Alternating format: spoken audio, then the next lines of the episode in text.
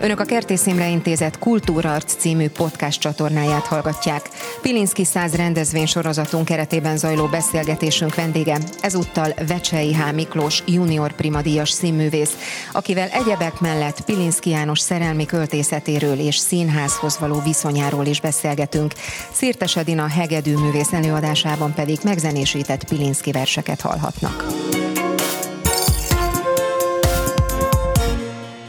Irodalmi sorozatunknak az elmúlt, hát most már mondhatjuk, hogy bő fél éven át a Kertész Imre Intézet Kultúrarc irodalmi szalonja adott otthont, apropóját pedig két jeles évforduló a költő Pilinszki János halálának 40. és születésének századik évfordulója adta.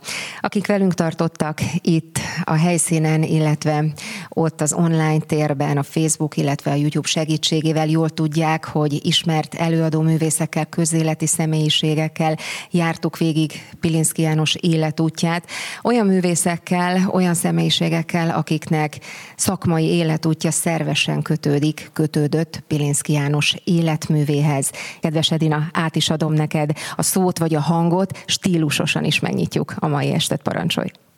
látlak,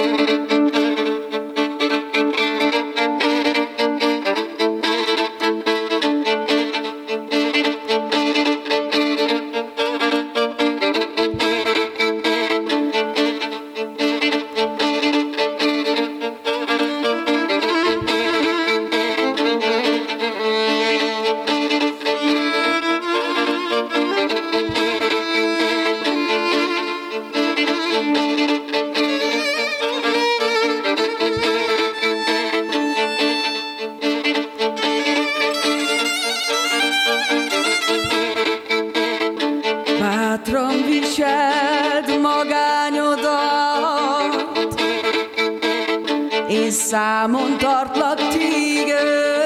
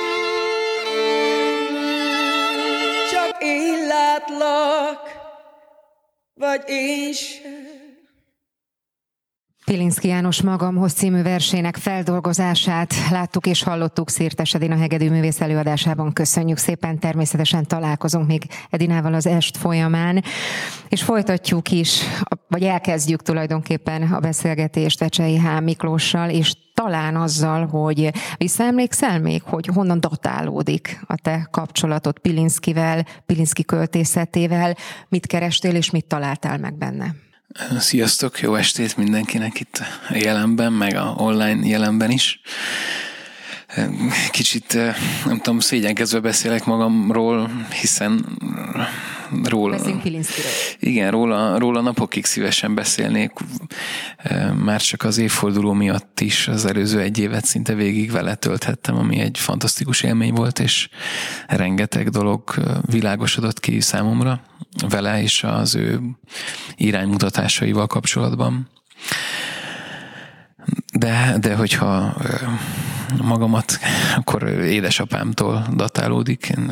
Sokan vagyunk tesók, sok gyerekes keresztény családban nőttem fel, és klasszikus apukám az a típusú ember, aki, a, aki nagyon mélyen hívő, de tele van úgymond a kereszténység szempontjából bűnökkel, és ez egy, egy 20. és 21. században élő embert folyamatosan kaparja a lelkét a saját élete, és amikor a, rá, rájövünk arra olyan emberek által, mint mondjuk Pilinszki, hogy a bűn az tulajdonképpen nem egy stigma, hanem egy seb, amit mi akár szépen önreflexíven mosolyogva is hordozhatunk, akkor, akkor egy ilyen ember, és magamat is ennek vallom, és szerintem a művészek egy nagy része ilyesmi, vagy a transzcendenst kereső művészek egy nagy része ilyesmi, ők nagyon boldogok, hogy vannak ilyen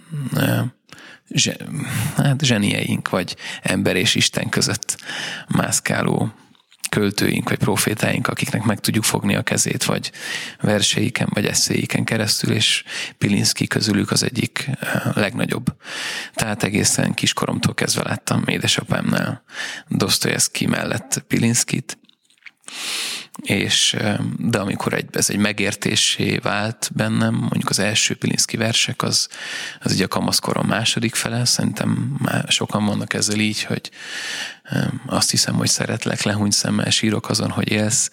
A kezdetű vers az szerintem igen sokunkat megfog ebben a korban, amikor először érjük, érjük át a szerelem Monteverestje után a szerelem Marianna árokját vagy a saját bugdásolásainkat, és aztán, aztán pedig, amikor az embernek a hite hirtelen egy, egy ürességbe talán hirtelen azt érzi, hogy nem hisz, és az, aztól baromira meg lehet ijedni, és a saját bőrén tapasztalja, hogy a hit az nem egy Isten találás, nem egy Isten keresés, akkor Pilinszkinek az ilyen irányú versei és eszéi, ami azért az ő művészetének a 90%-át kiteszi, nagyon közel kerülnek az emberhez, és mondjuk József Attilát idézve van ez a sor, hogy Isten itt állt a hátam mögött, és én megkerültem érte a világot. Na ez ebben a kerülésben ott van Pilinszki végig az ember mellett. Mm, tehát mostani életemben inkább ez ezek a jellemző pillanatok. Behoztál magaddal ide beszélgetésre egy könyvet, és most, ahogy válaszoltál, folyamatosan figyelt, itt megragad bennem az sok-sok gondolatod mellett egy, hogy hogy Pilinszki állt, vagy az Isten Pilinszki által ugye megfogja az ember kezét. Én meg azt tenném ehhez hozzá, vagy egészíteném ki, hogy te ezt a kapcsolatot, gyakorlatilag ezt a segítséget így belehelyezted a kortársaid, vagy gyakorlatilag bárki kezébe. És azért utalok most a fiatalokra, mert hogy a Pocket sorozat elindítása is egyrészt a te nevedhez kapcsolódik, másrészt pedig egy egész kötetet szenteltél Pilinszkinek. Miért tartottad ennyire fontosnak, hogy most 2021-ben egy száz évvel ezelőtt született költőt betegyél így az emberek, a fiatalok, a kortársait kezébe? Tehát száz évvel ezelőtt született, de még, még jó pár száz évig aktuálisabb lesz mindenkinél. Olyan sorai vannak, vagy ha mondjuk ha csak az apokrifot írta volna egész életében, akkor is ez egy nehéz dolog. Tudod, hazamegy az ember, bekapcsolja a tévét, és olyan mennyiségű butítás és szenny ömlik rá, vagy, vagy de ha elmegy egy éjszaka bárhova is, vagy bármikor olyan, olyan alacsony színvonalú kommunikációt és egymásra figyelést tud elkapni, hogy, hogy az ember csak azt kívánhatja magának és a kortársainak, hogy, hogy, rem, hogy, hát, hogy reméljük, hogy mi magasztosabb témák és, és az másik igazságának megértése mellett tudunk összekapaszkodni. És nem kell, én nem gondolok a fölöttem lévő generációkra, nekem bőven elég, ha a saját generációmat meg tudom szólítani. De nem azzal az igényel, hogy én bármit tudok, hanem hogy ők érezhetően tudtak. És nem, én nem akarok azt mondani, hogy én tudok bármi igazságot, én azt mondom, hogy vizsgáljuk meg őket együtt. Hogy amikor Pilinszki azt mondja, hogy én úgy szeretnék írni, mint a tulajdonképpen hallgatnék, ez mennyi mindent jelent. Csak az egymáshoz való kapcsolatunkban is. És szerintem ez fontos, hogy most nem azért hoztam, ezért hoztam ezt, mert kocsiban megláttam, hogy van nálam egy kötet, és ezért elhoztam, hát ha szóba kerül, és ha már szóba hoztad, igen, ez múlt héten mutattuk be. A 20. századi nagyok és kortárs írók, költők, művészek beszélnek Pilinszkiről, és vannak benne Balla Demeternek fantasztikus fotói ugyancsak Pilinszkiről, és vannak benne Paus papíron Pilinszki versek, tehát egy ilyen minden az egyben kiadvány. Ez többek között azért is alakult így, mert ha tehettem volna, akkor egy Pilinszki eszét, mondjuk a szögésolajt, vagy a beszélgetések serészátennel adtam volna ki, csak ennek nem tudtam megszerezni a jogait, tehát sokkal nagyobb munkát kellett befektetni, és összeszedni mindent, minden nagy embernek a gondolatát Pilinszkiről, vagy levelezését és ez egy Törőcsik Maritól Jelenicsig, Jelenics tanár úrig. Mm. Hát így született meg ez a kötet, most nem szeretnék róla többet beszélni, maga magáért beszél. Én így gondolom, hogy beszél magáért, és gyakorlatilag egy zsebnyi segítség és útmutatás az életünkhez. Úgyhogy vegyék és vigyék és fogyasszák. Azt hiszem, hogy ennyi reklám igazgató talán belefér, ugye? ezen, a, ezen a záró beszélgetésen. Nem csupán olvasod a verseket, hanem írod is, és azt olvastam rólad, hogy ennek meg Kozma Imre atyához van köze, vagy Közma Imre atyának és az ő hittanóráinak van köze ahhoz, hogy te egyáltalán elkezdtél írni, elkezdtél verseket írni 13 évesen. És úgy végig gondoltam, visszaemlékezem mondjuk az én időszakon, amikor 13 éves voltam, ugye 13 éves kamaszt, mit tud a világról? Mi foglalkoztatja? Miről szóltak akkor a versek? És egyáltalán miért tartottad fontosnak, hogy ezt kiírd magadból, ami akkor benned volt? Bátyám, ő egy mozgássérült cigányfiú, akit örökbe fogadtak a szüleim, és a 18. születésnapjára azt kérte, hogy hadd ismerje meg az édesanyját és az édes testvéreit. Én akkor voltam 11 éves, vagy 10, körül, és mi láttam azt, hogy mi egy ilyen, nem voltunk gazdag család, de mégis ott éltünk Budán, hatan tesók, és abból leutaztunk az Isten háta mögé Somogyba, és láttam ezt a találkozást, amikor a, ő, ő találkozott az édesanyjával, és hogy milyen egészen eszméletlen dolgok vannak az ember lelkében és szívében, amiről nem is tud és hordozzuk a szüleinket, hordozzuk a nagyszüleinket, hordozzuk az egész társadalmat minden pillanatunkban. Rá egy eh, pár hónapra elváltak a szüleim, nagyon-nagyon csúnyán és keményen. Aztán eh, vesztettem el embereket közvetlen közelről, és aztán rettenetesen éltem meg a szerelmet is sokszor, egészen fiatalon. Lementünk az aljára, úgy Lementünk a Mariana árokba, de egyébként egy halálosan jókedvű, humorcentrikus figura voltam. Ilyen kicsit Rembónak képzeltem magam, mindig kilógott egy könyv a zsebemből, ilyen a McDonald'sok teraszán néztem, hogy kihagy meg kaját, és akkor azt ettem általában. Otthon is volt enni, csak ez így sokkal nagyobb élmény volt. Volt, hogy a barátaimmal lopóversenyt csináltunk, de közben pedig bárkiért megtettem volna bármit.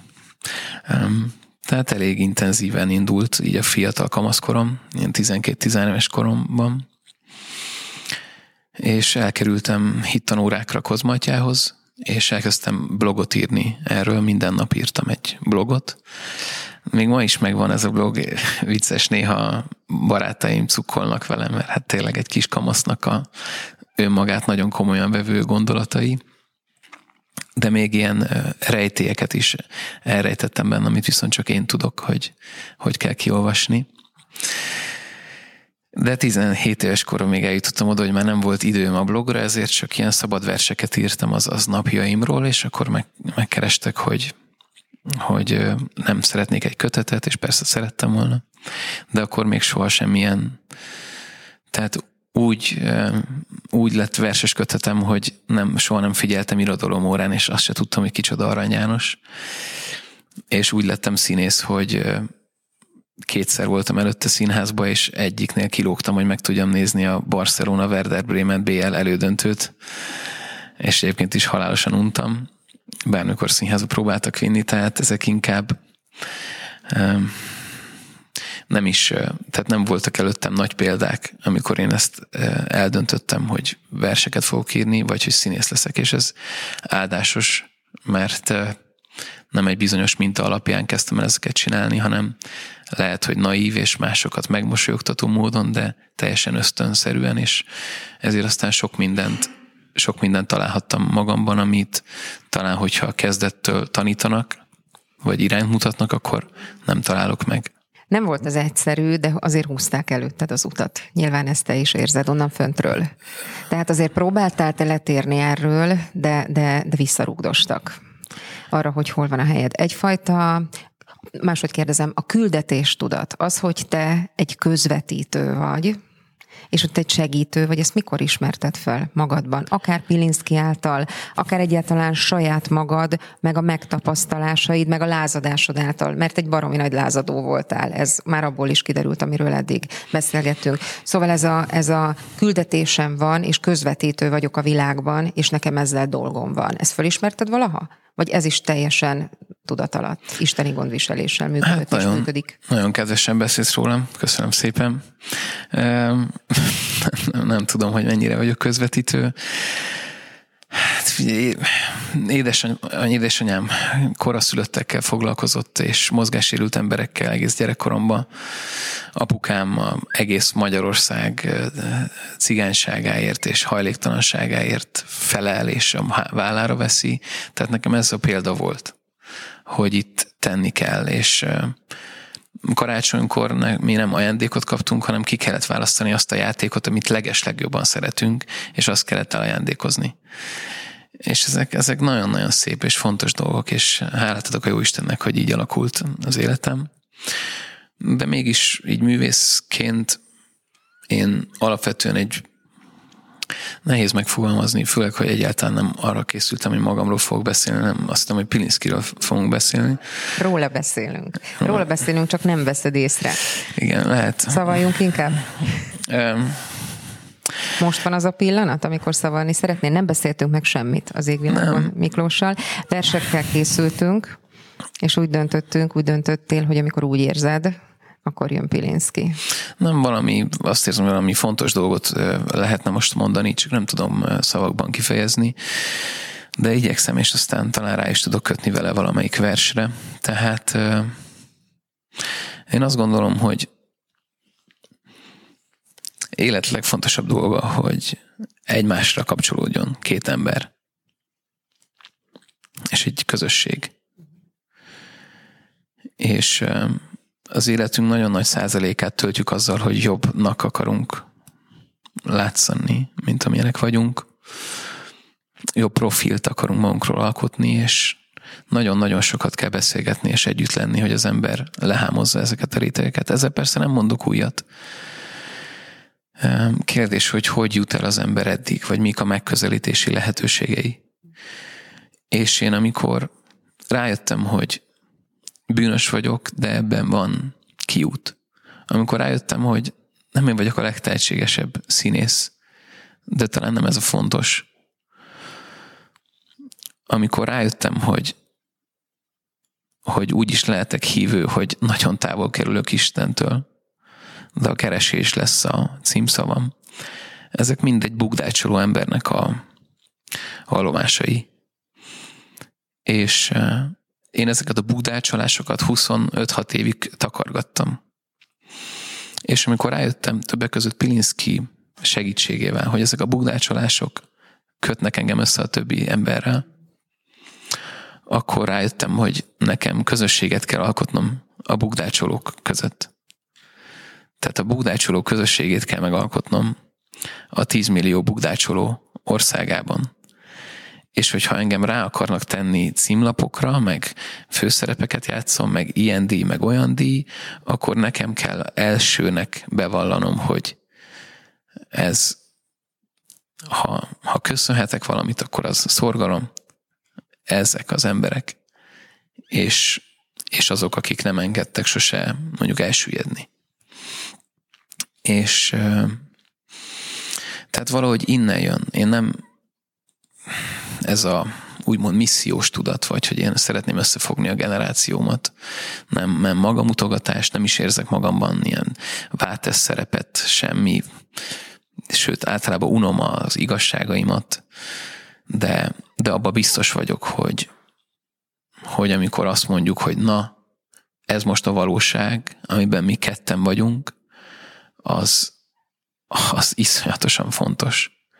És bármit, eh, tulajdonképpen bármit megtennék azért, hogy a generációmban egyre több és több ember él, élje át a valóságnak a, a pillanatait. És nagyon-nagyon sok ellenlábasa van ennek a valóságnak a mai világban. A fő ellenlábas persze saját magunk, de sok olyan médium és, és a csend Ugye a Hanvas Béla mondja, hogy a csend egyre szűkül a világban. Mondjuk ő Oldó Huxley-t idézi, tehát Huxley mondja, hogy a csend köre szűkül a világban, és hogyha megfigyeljük egy 50 évvel ezelőtt élt ember egy napjában mennyi a csend, azaz a magadtal való párbeszéd, és mennyi ma egy magaddal való párbeszéd, az egészen eszméletlen, szinte nem is, mint a másik faj lennénk. Egyrészt elsősorban ez a saját hibánk, másrészt a minket körülölelő világ hibája, annak a világnak a hibája, ami a mindenféle vívmányával, technikai vívmányával leszoktat még arról is, hogy gondolkodj. De ami talán a legnagyobb gátja ennek, és, és örülök, bár most ez így előbbre került a beszélgetésben, ugye, és megint csak itt van a kötődési pont Pilinszkivel és az ő csendjeivel, amelyek legalább annyira beszédesek, mint a kristálytiszta tűpontos szikár szövegei, hogy ehhez szerintem baromi nagy bátorság kell ahhoz, hogy, a, hogy ne féljek a csendjeimtől, és merjek saját magammal szembenézni, saját magamtól kérdezni és válaszolni. Bátorság kell hozzá, nem? És nem lehet, hogy itt van az egésznek a rákfenéje, hogy nem merik egyszerűen az emberek ezt megtenni. Nem mernek csendben maradni, és nem mernek kommunikálni saját magukkal. Szerintem az életben nagyon nagyokat kell koppanni. Az, hogy az ember megtalálja magát, meg az útját. Én úgy gondolom, hogy ha az embernek egy embernek legalább egyszer az életében megszakad a szíve. De inkább többször. És amikor megszakad az ember szíve, akkor megáll az idő. Megáll a tér, és óhatatlanul az ember csendben marad. És elkezd nagyon befele figyelni, hogy ez most miért. Hogy ez most miért van így. És ilyenkor érti meg az ember Pilinszkit. Ilyenkor tud egy-egy sort összeáll a fejébe, hogy ja, ez azért van így. József Attila pláne. Pont tavaly vagy utóbbi években meg József Attilával foglalkoztam, és vele, vele kapcsolatban volt egy ilyen megállapításom magamnak, hogy, hogy ő mintha az egész élete, neki mintha az egész élete egy nagy szívszakadás lett volna. Mintha megállás nélkül szakadt volna a szíve.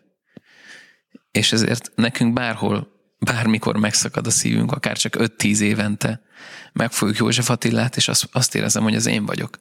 Itt vagyok minden oldalon, és Pilinszki is. Tehát bátorság is kell, de szerintem le kell menni a... Hát nem kell, mert ez az ember nem, nem választja, de ha lekerül az ember a mélyére, akkor, akkor onnan nagyon-nagyon szépen lehet fölfele jönni.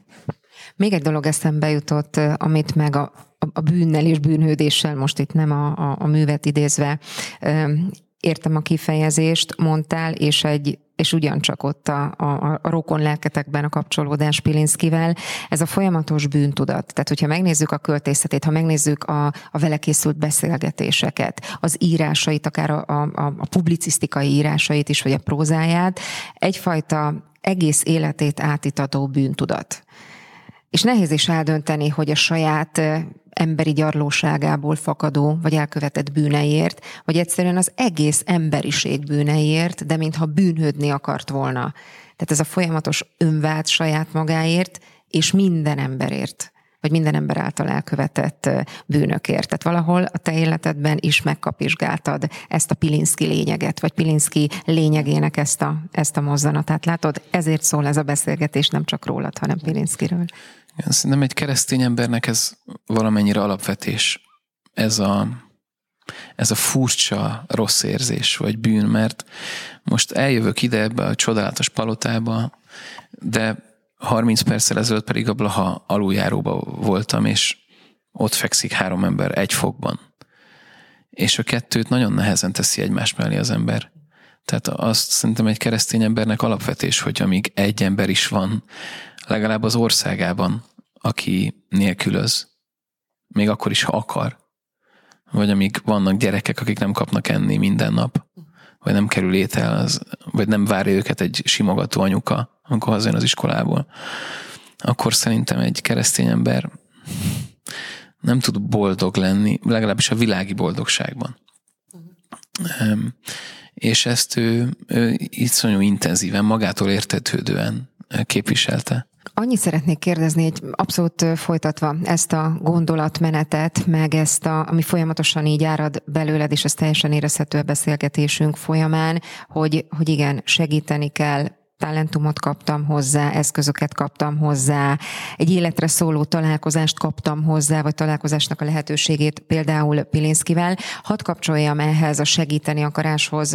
Majd, hogy nem azt mondtam, hogy az idei évet, de, de talán még az ideinél is nehezebb volt a tavalyi év. A 2020-as év, amikor is Szabó Balázsjal, tavaly nyáron, ugye, ha jól emlékszem, a Szivárványék Pilinszki János két hangon címmel egy egyedi hangvételű és egy teljesen sajátságos előadásban megvalósuló ö, megzenésített vers-est tulajdonképpen, amit, amit, amit alkottatok és, és adtatok elő. Hogy született meg ez a produkció? Ezt milyen igény hívta életre, és és jól sejtem én, hogy nem véletlenül éppen a tavalyi évben született meg. Pilinszki életútja, bár ideje nagy részét egy budapesti lakásban töltötte, soha nem volt saját helye, mégis az életútja iszonyatosan izgalmas lépésről lépésre lekövetve akár az első kötete, akár Auschwitz, akár a két házassága, akár Sheryl Sutton, akár Bob Wilson, akár a színház a kritikái, a mitől ilyen pontos, mitől lehetett ilyen pontos, mit a, a bolond nagynénye, a, hogy prostituáltak között nő felnyaranta. Ezek mind olyan képek, amik nekem kirajzolták, hogy szeretnék csinálni egy önálló estet, akár csak József Attila életéből.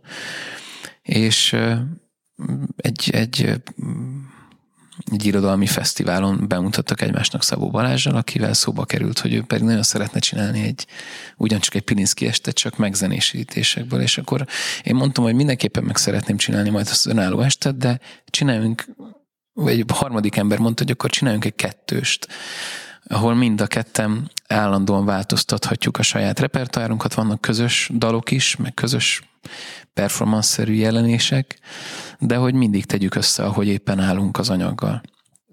Aztán mind a kettőnket másfelé sodorta a munkája, ezért ez az anyag nem változott, hanem úgy maradtunk. És pont holnapi nap folyamán is Szegeden fogunk kétszer játszani. Ez igazából egy nem is színház, hanem egy beavató óra jellegű dolog. Tehát én mesélem az ő élettörténetét, próbálom amennyire én, hogy mondjam, hát igen, mesélem az élettörténetét, Balázs, Balázs pedig zenél, de mégis maga az előadás kicsit a mi barátságunkról szól, ami közben kialakult, és az, és az egymásra figyelésről, mert nekem a bal, ha én valamit igazán köszönhetek a Jóistennek, a testvéreimen kívül, azok a barátaim. Fantasztikus barátaim vannak, és alkotótársaim. Egytől egyig. Ő ezt, én nem is tudom, hogy miért ilyen kegyes velem a Jóisten, fantasztikus figurák, és, és a Balázs is az, hogy holnap Szegedre utazunk együtt, ez nekem már egy olyan óriási öröm, ami napok óta bearanyozza a napjaimat, hogy én tudom, hogy én vele fogok két órát autózni, ott együtt játszani, két, két alkalommal is ez. Ez egy, és így ahogy újra találkozik két barát, és együtt van egy órát, kettőt, és hámozódnak le a mindennapok szürkessége, és a szerepek, és az állarcok, és a végén már tényleg ott vagyunk egy ölelésben, akkor, akkor, akkor, egy, akkor hirtelen őt megértjük, és ott van velünk harmadikként. És ez egy, ez egy nekem, egy nagyon fontos dolog, és remélem, hogy másoknak, másoknak is az lehet. Mi alapján válogattátok ki ennek az esnek a az anyagát gyakorlatilag Pilinszkiből. Egyáltalán sejtem a válaszodat, de azért te mondd el, van két egyforma est? Tehát oda akarok kiukadni, hogy mennyire improvizatív, amikor ti kiálltok, mennyibe van benne a napotok, éppen az az élethelyzet, amiben léteztek, mi formálja ezeket az esteket tartalmilag? Hát Pilinszki élete az most már nem sokat fog változni tehát az nagyjából stabilan mondom el ugyanazokat a pontokat, ami történt vele. A versek meg... Ne, ne, ne, én arra gondoltam, hogy ti az előadók. Vált, változtatjuk a műsort, és nagyon hat rá mind a lefele út, vagy az odavaló érkezés, mind a mindennapjaink. Például most a Beszélgetések Sheryl Sattonnál című könyvből csináltam egy felolvasó színházat, Viski András vezetésével, és ott, ott egészen új és fontos dolgokat találtam, ami például holnapi estbe biztos, hogy be fog kerülni. Kettő dolgot említenék, az egyik, amikor mesél édesanyjáról és édesapjáról, és hogy az édesapja őt verte eh, gyerekkorában elég komolyan, egy ilyen dűrohamszerű helyzetben, és akkor azt írja az édesapra, hogy az ökle összeszorult, és koordinálatlanul vert engem, majd az ökle lassan kinyílt, és próbált próbált összerakni. Próbált összerakni azt, amit nem tudta, hogy már soha többet nem lehet majd összerakni. Milyen félelmetes, vagy hogy ő mondja, boldogtalan erejű kép. Használja ezt. Milyen, milyen erős ez a kép. És anyám, anyám lig, és akkor a következő, anyám liget volt, haláláig faiskola. Ezt mondja. És ugyancsak itt a nagyon sokat beszélgetnek Bob Wilsonról, ugye a máig élő, fantasztikus 20. század színházat meghatározó rendező, és az ő színésznő volt serészhetem, nem megyek bele a részletekbe, érdemes utána olvasni. Magvetőnél idén jelent meg az újra a beszélgető könyv.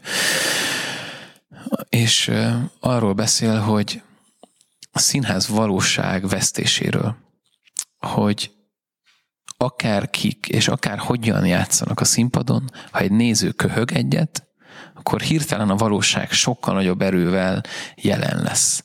És ugye Bob Wilson ezt úgy küszöbölte ki, hogy behívott a színpadra civileket az utcáról civil embereket a kocsmából, a, az újságostól, és betette őket a színpadra, hogy csináljanak bármit. És ezért kiegyenlítette a nézőtéren és a színpadon lévő valóságot. És azt írja Pilinszki, hogy most már leeshetett egy lámpa, ledőlhetett a díszlet, a valóságnak a tartalma kint és bent ugyanaz volt. És aztán ugyanezt a gondolatot követve a Süket pillantása című előadásnak a hatodik felvonása, befejező felvonása, ott a színészek a darab legvégén egy szimbolikus égésben elégtek.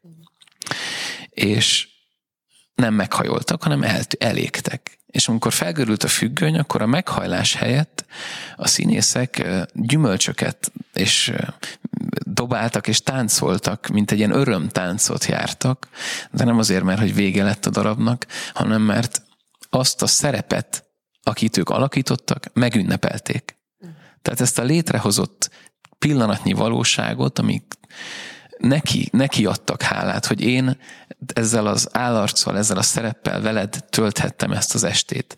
És a nézők nem egy meghajlást láttak, hanem a szerepek megünneplését.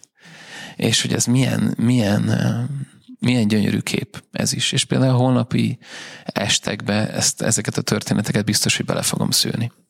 Mit jelentett Pilinszkinek a, a színház? És van, van egy, nem is tudom, eszé részlet, vagy, vagy egy írásának a megjelent részlete? Erre lehet, hogy meg is kérlek, hogy, hogy ezt olvast fel. Uh-huh. És akkor folytatjuk majd innen. Jó. Ismét a színházról, ez egy eszé, új emberben ből egy eszé részlet, 74. január 13.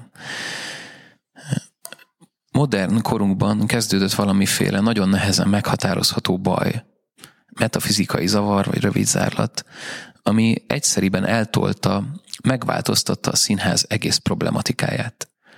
A baj nyilván a világban, a szívekben és az agyakban, kezd, agyakban kezdődött, de meglepő élességgel kihatott a színház egész világára. Azóta a harc valójában nem a megjelenítésért, hanem a jelenlétért folyik. A kettőt természetesen lehetetlen éles vonallal elválasztani egymástól. Mégis lényegében ez az a fölismerés, tudatosan vagy ösztönösen, ami nélkül nincs modern színház, se modern színész. Látszatra minden a régi, valójában minden más. Mint ahogy semmi se változik, és minden más lesz a súlytalanság állapotában. A megjelenítés nehézségét már Lessing is fölismerte, mert mi is a megjelenítés? Tükörkép? És ha igen, rögvest kitűnik lehetetlensége, mert a tükörképből épp a valóság súlya, melege hiányzik. Ha viszont lehetséges volna a tökéletes tükrözés, ez többé nem megjelenítés volna, hanem skizofrén és értelmetlen megduplázása a valóságnak. Nem. A színház olyan öntörvényű új valóság és jelenlét, mely épp függetlensége erejével képes a színházon kívüli életet is fölmutatni. Nem azonos a való világgal, de sűrített terében és idejében képes a maga külön nyelvén és a maga külön jelenlétének erőterében életünk egy-egy töredékét is kivételes módon abszolutizálni, mélyebb, időtlenebb és titkosabb összefüggéseiben üdvözíteni. Hát Pilinszkinek egy nagy nehézsége, hogy szerintem nem annyira jó őt előadni ezt el kell mondjam, hogy mi is a Balázsral ez az, ó, ez az előadásunk inkább, mint egy e, tényleg beavható óra. De sok Pilinszki szöveget nem jó, ezt olvasni jó. És olvasni jó és lamentálni rajta, mint egy meditációs objektumon. Hosszan ülni fölötte egy-egy soron.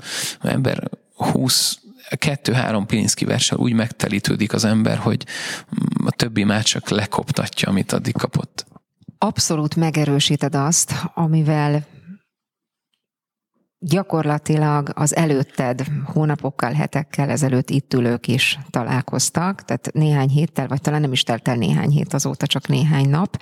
Ferenci Györgyel és Pindrok Csabával beszélgettünk, meg szavaltak, meg olvastak.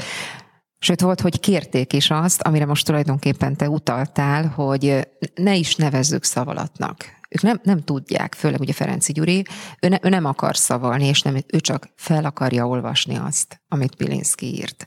És ugye megint csak itt vagyunk a, a, a szövegeitnél, és egy, egy nagy-nagy kanyarral még vissza a, a színház felé, hogy akár csak ezt az eszét vagy eszé részletet olvasva végtelenül elgondolkodtató, hogy egyszerűen hangzik a kérdés, de talán nagyon-nagyon bonyolult rá válaszolni, hogy mit is jelentett Pilinszki életében a színház.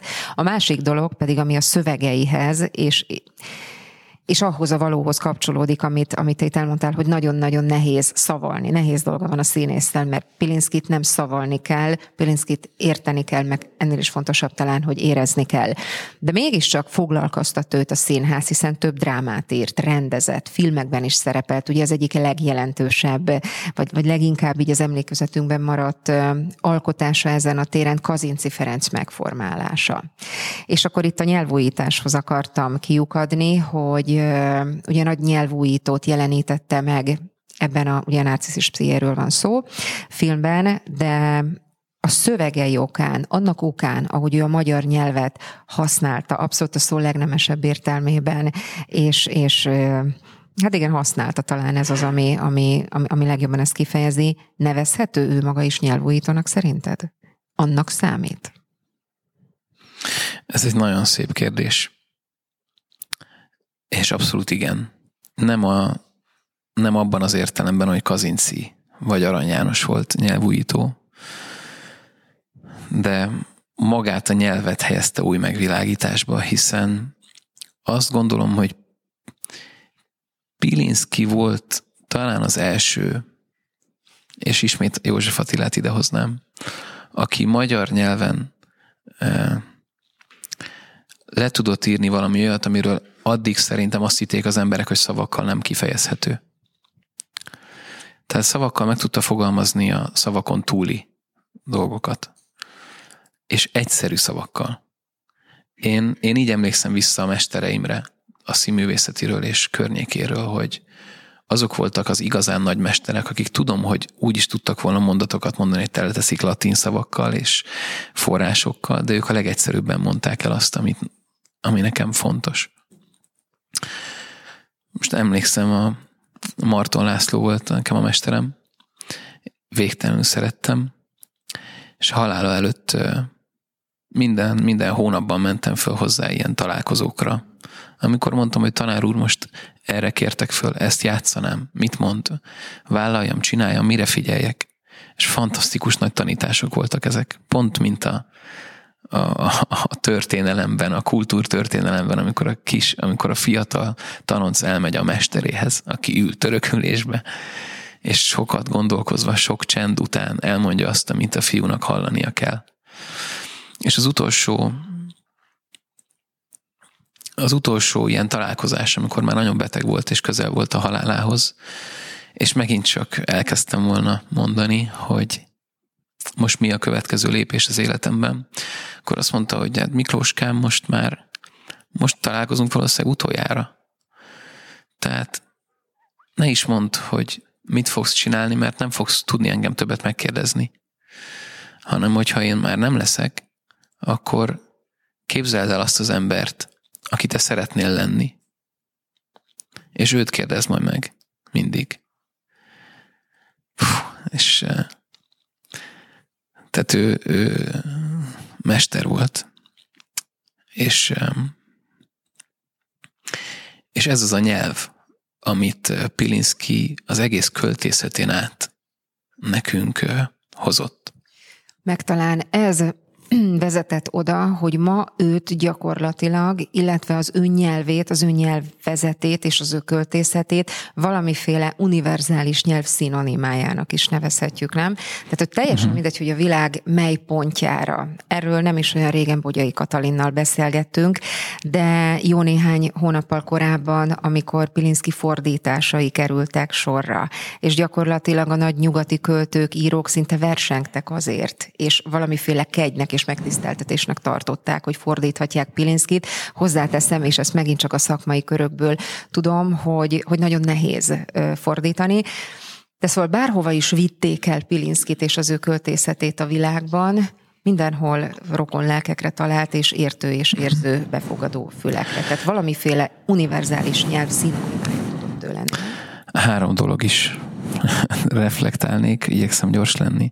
A fa, a labirintus és a tenger. A jelen is tanár úr az 50-es években, tehát Pilinszki még alig volt 30 éves. Ott egy fiú osztályával Gdanskban, a tengerparton valami tanulmányi kiránduláson volt, és francia diákokkal találkoztak, kérdezték, hogy honnan valóság vagytok, és mondja, magyarok. És mondja, mondták ezek a fiatal francia diákok, hogy á, Pilinszki de ez, ez az 50-es évek. Tehát még Pilinszki Magyarországon se ismert név. És francia diákok ismerték az önevét. Ez az univerzalitás ugyanis neki eh, nincsen semmiféle magyar vonatkozás a költészetében. Ő, ő, az, egy, ő az embert, mint egy egyetemes emberi sors fogta meg az első pillanattól kezdve. Neki, neki nem a magyarság volt úgymond a fontos a magyar kultúrtörténet, hanem, hanem a, a kereszténység története, és ez, ez, ez a kereszténység, mint, mint lélek, tehát nem, nem feltétlenül mint vallás, mint, mint teológiai intézmény, hanem, hanem a, a Jézus történetén és Jézus e, példáján keresztül vizsgálni a mi jelen történetünket, mondjuk Auschwitzot így a tengerhez hozzákapcsolódik, hogy amikor az édesanyja halálos ágyán volt, akkor az annyit mondott, hogy a tenger. És ez volt az utolsó szava az édesanyjának, és úgy, hogy soha nem volt a tengernél. És akkor Pilinszki ír róla, hogy, hogy a tenger mondtad haldokolva, azóta ez az egy szó jelenti számomra a tengert. És azt is, hogy ki vagy te. És azt is talán, hogy ki vagyok én.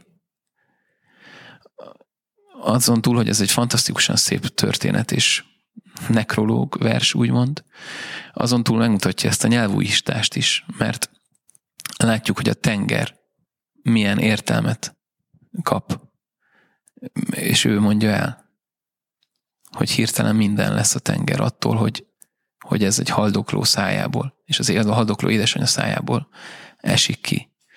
Egyébként nagyon szép az ő édesanyjához és ezért a nőkhöz való viszonya, akár ha a híres Pieta című versét nézzük, ugye bemegy az ember a Szentpéter bazilikába, jobbra néz, és ott van a Pieta, és mindenki Jézus nézi.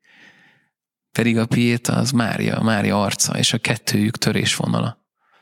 Ez mi? És ő, ő automatikusan őt, Máriát nézi, nem, úgymond nem magát. És ez, na, ez is nagyon szép. Akkor a fa, a másik történet ugyancsak a nyelvújítás. Neki egy, volt egy beteg nagynénye, aki egy autóbaleset, vagy egy valamilyen baleset következtében sérült lett, biztos szóba került, és Pilinszki gyerekként tanította őt beszélni. És azt a szót akarta neki megtanítani, hogy fa. És napokig tanította a beteg nagynényét, hogy fa, fa. És nem sikerült. Nem tudta. És hetekkel később oda ment hozzá a nagynéni, és megfogta úgy mondja Pilinszki, hogy a két keze közé szorította a fejemet, és azt mondta nekem, hogy fa. És azt mondja Pilinszki, csak évtizedekkel később villan neki vissza ez a kép, hogy ő tulajdonképpen így ír. Ez, ezzel a pontossággal. Ennyire be kell fogadnia, hogy fa. És akkor tudja leírni azt, hogy fa. És akkor azt az olvasó érzékelni fogja, pedig ugyanazt írja, hogy fa. És a labirintus, ez a legfontosabb talán Pilinszkinél, az ársz poétikája, ami Simon Weil-től kölcsönöz. A Simon Weil ugye egy fantasztikus Camus felfedezetje, egy 20. század egyik legfontosabb gondolkodója. Pilinszki többet, sokat fordított, miatt tanult meg franciául egyébként, hogy őt fordíthassa. Ő, Pilinszki úgy is fogalmaz, hogy ő nem franciául tud, hanem Simon Weilül, ezt apukám sokszor elmesélte ezt az anekdotát, azért is ugrott most be. És akkor tehát, hogy mi egy, mi egy művészember feladata az életben, de akár mondhatnék orvost, pedagógust, olyan embert, aki másokért szeretne lenni. És van a szépség labirintusa. És akkor nem tudom szóról szóra idézni, de igyekszem, hogy, hogy a szépség egy labirintus sokan megindulnak benne, de a legtöbben fele úton elfáradnak, megállnak, vagy azt hiszik, hogy már ott vannak a közepébe. Csak kevesen jutnak be a labirintus közepébe, ott Isten várja, fölzabálja, és kiokádja őket. Akkor kisétálnak a labirintus ajtajába, és az arra járókat szeliden befelé tessékelik. Mint egy ilyen árszpoetika. Ez Simon Weil, és akkor Pelinski hozzáteszi, hogy az nagyon fontos ennél a képnél, hogy van a hűség a labirintushoz. Tehát vannak emberek, akik pontosan tudják, hogy van egy Isten felé vezető út, és tudják, hogy merre kell menni benne. Minden pillanatban, ha megkérdezi az ember magát, hogy merre van az Isten felé vezető út, akkor általában az élet mondja neki. De nagyon nehéz azt az utat választani ilyen alkalmakkor és ez, ez a kép Pilinszkitől, hogy hűség a labirintushoz, talán ez az alapállás, amit nekünk most 21. századi transzcendenst kereső művészeknek magunkével kell tegyünk tőle. Hűség apropó hűség, ez egy gyönyörű átkötés gyakorlatilag uh, ahhoz a témához Pilinszki életében, most itt téged hallgatva, vissza-vissza jöttek ugye az elmúlt fél év beszélgetéseinek egy gondolatai, egy-egy mozzanata. Volt egy téma, ez pedig a szerelem témája, amit nem beszéltünk ki. És egy picit vizsgáljuk meg a hűséget az ő életében ebből a szempontból is, és ha megengedik, akkor néhány mondatot ezzel kapcsolatban Pilinszki gondolatai közül, vagy papírra vetett gondolatai közül idéznék. A harmadik dolog, ami nálam vétek számba ment, ugye megint csak az önvád, az az érzelmi életem volt. Nagyon sok problémát és nehézséget okozott, ami talán a neveltetésemből is adódott. Tulajdonképpen szerelemre születtem, és egyik boldogtalan szerelemből gázoltam át a másikba rettenetes intenzitással. akkor meg az történt, hogy annak ellenére, hogy én voltam, aki kudarcot vallott, én bűnhöttem. Mert ha az ember lélekkel nem győz szerelmet, akkor az visszaesik a testbe, és átváltozik merő szexualitássá. És a szexualitás kísértései is borzasztóan meggyötörték az életemet. Szóval hogy állt ő a hűséggel ebben az értelemben, és az ő saját maga által bevallott nehéz szerelmi élete milyen lenyomatot hagyott a körtészetén. Itt ugye három verset, majd, majd megkérlek téged, hogy ezt, ezt olvast fel, a szerelem, pontosabban kettőt, a szerelem sivataga, illetve Pilinszki János levele HB-nak. Mennyire szól a szerelemről? Vajon arról szólnak-e? Sokat kérdeztem. De Nem kérdeztél sokat, de iszonyatosan nehéz rá válaszolni, mert tehát saját magammal kapcsolatban is tudnék erre válaszolni, nem, hogy Pilinszki kapcsán, ahol nem is nagyon tudjuk a magánéletének a minőségét, hogy milyen volt. Hogy ő azt mondja, hogy tehát az ember nagyon felületes beszélgetésekbe találkozik, akkor mindig vitatkoznak, hogy ő homoszexuális volt, vagy nem. És közben pedig ez olyan szinten felesleges beszélgetés, mert semmit nem változtat. Ha igen, ha nem. Tehát ez nem egy, ennek nem kéne igazából nem témának lennie ugyanúgy, ahogy nincs magyar vonatkozása a verseinek, nincs férfi-női vonatkozása sem a verseinek. Ő, ők csupasz embereket a sorsukkal együtt fogadott be. És nem, nem szóval szerintem ez ennek a témának biztos, hogy nem jó indítása. Ezzel együtt ő, amikor az ő szerelméről van szó, mindig eszembe jut tőle egy sor, hogy mezítelen sírkő a hátad ebben iszonyatosan sok minden benne van. Az ő érzékiségéről, ahogyan látja a másikat, ahogy a testet, hogy milyen allegóriát von a testiség mellé. Aztán ugye ő né, há, négy, aztán három nő szoros ölelésében nő fel, tölti az egész életét a beszélgetések serészheten önélet ö, könyv című könyvében az önéletrajzi résznél a legelején úgy nyilatkozik, hogy a második világháború előtt eretnek vonzalmakba sodródtam, amit se akkor se azóta nem sajnálok és nem szégyellek. Tehát sok ilyen sok ilyen pillanata és kikacsintása van arról, hogy ő valljon valamit, nem, nem, de nem érzem azt, hogy ő azt érezni, hogy vallania kell bármit. De tehát most a szerelem az nagyon szenvedés, és Isten és szerelem, ezeket nem választja el egymástól. Tehát ezek nála szinonimák. És minden istenes versében ott van a szerelem. Örökkön örökké például. Várok, hogyha váradsz, megyek, ha terelsz maradék szemérmem némasága ez. Úgy se hallanád meg, hangot haldok, sűrű panaszommal jobb, ha hallgatok. Tűrök és törődöm engedékenyen, mint Izsák az atyát, én se kérdezem, mi végre sanyargatsz. Teszem szótalan, szófogadó szolga, ami hátra van. Keserűségemre úgy sincs felelet. Minek adtál ennem, ha nem eleget? Miért vakítottál annyi nappalon, ha már ragyogásod nem lehet napom? Halálom után majd örök öleden, fölpanaszlom akkor, mit tettél velem. Karjait közt végre kisírom magam, nem biztos, jól idézem, csillapíthat, csillapíthatatlan zokogok hangosan. Soha se szerettél, nem volt pillanat, ennem is, ha adtál, sosem magadat. És akkor innen össze vannak kuszálódva a maradék hat sor a fejemben, de hát halljuk, hogy hát ki tudja, elválasztani itt Istent a szerelemtől. És talán, talán ezzel azt is üzeni, hogy, hogy mindent, mindent a legmélyén, az abszolútumában kell megélni, és akkor ezek a dolgok találkoznak. Nem, nem spórolhatok ki semmit a szerelmemből, nem spórolhatok ki semmit az Isten felé vezető útból, és akkor látom, hogy ezek találkoznak.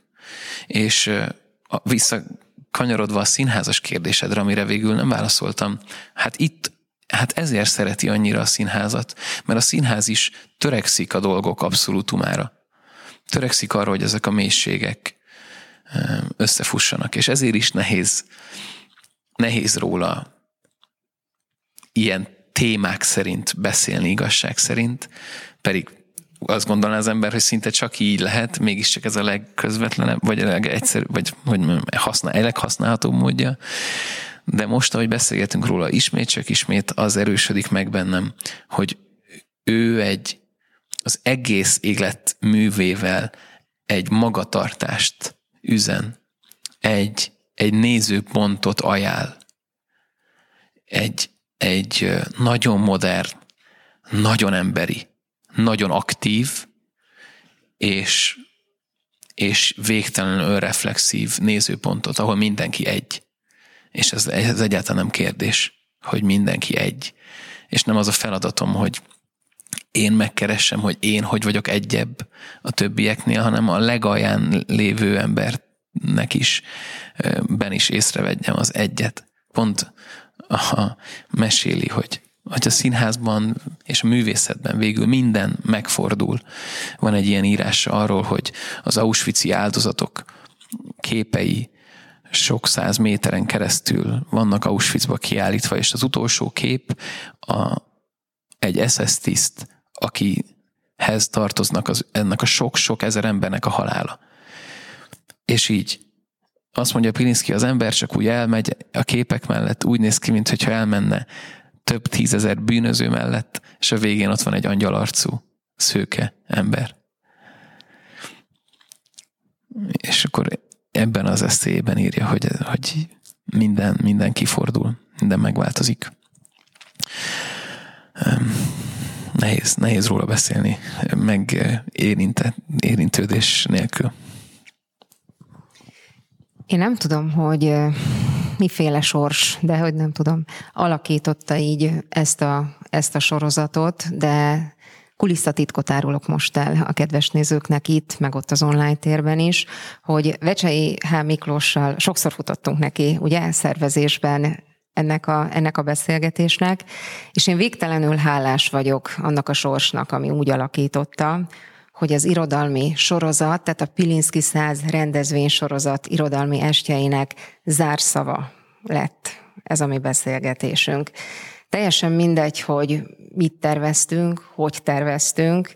Én azt hiszem, hogy mindenki nevében, aki most ezt a beszélgetést látta és hallotta, csak hálás tudok lenni a sorsnak, hogy így alakította, meg neked, hogy ez ilyen lett, hogy olyan mélységeket jártunk itt meg az elmúlt egy óra során, ami azt hiszem ennek a teljes irodalmi sorozatnak valami olyan eszenciáját adta, hogy, hogy tényleg úgy zárjuk ezt ma le, hogy, hogy, hogy ezért megérte. És én ezért nagyon-nagyon hálás vagyok neked, Vecsei Hán Miklósnak. Köszönöm szépen, hogy itt volt. Én is, én is nagyon köszönöm.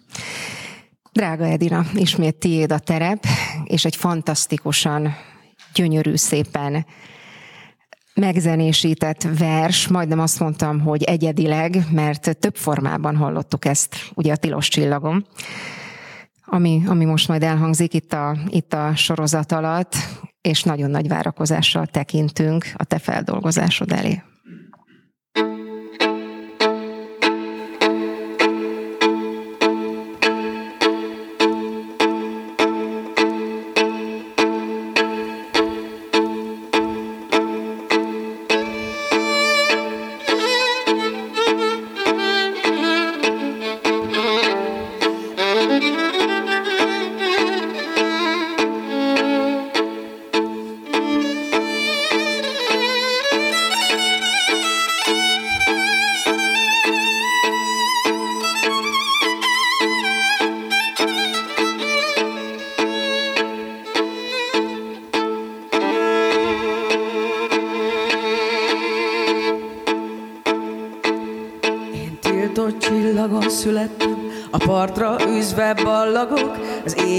Semmi habja elkap, játszik velem és visszadob.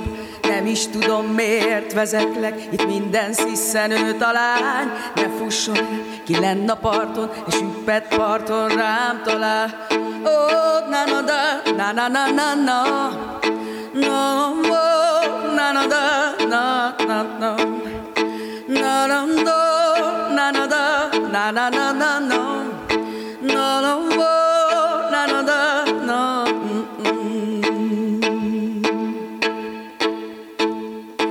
Ne félj, te ne fuss előlem, inkább csitítsd a szenvedést, csukott szemmel, szoríts magadhoz, szoríts merészen, mint akit légy vakmerő idétiédnek, mint holtak lenne az éjszakát, vállat segíts, gyenge vállam, magam már nem bírom tovább, na na na, na na na na, no, no, no, na na na, no. Na na na no. No na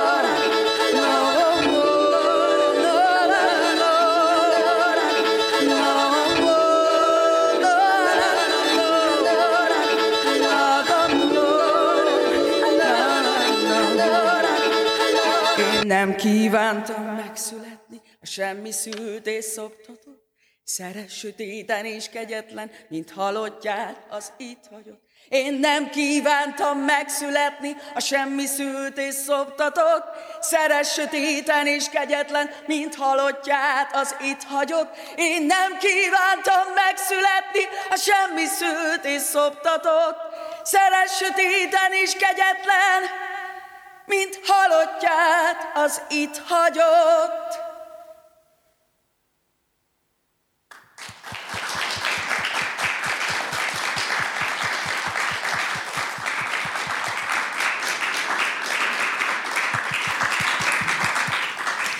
Pilinszki János és a Tilos Csillagon Szirtes Edina feldolgozásában és előadásában. Köszönjük szépen. Megkoronáztuk ezzel, én azt hiszem mindenképpen nem csupán a ma estét, hanem az elmúlt bőfél évet, kedves nézőink, amelynek a végén szeretnék köszönetet mondani elsősorban önöknek, hogy kitartóan figyelemmel kísérték az irodalmi estjeinket, illetve szeretnék köszönetet mondani a közép- és kelet-európai történelem és társadalom kutatásáért közalapítványnak a felkérés meghívásért, hogy arca lehettem a Pilinszki rendezvénysorozatnak. Köszönöm szépen a szakmai munkát és az együttműködést a Kertész Imre intézetnek. Köszönöm szépen Szabó Tamás programigazgatónak. További szép estét kívánok, és teressék továbbra is, tanulják, érezzék és értsék Pilinszkit. Viszontlátásra!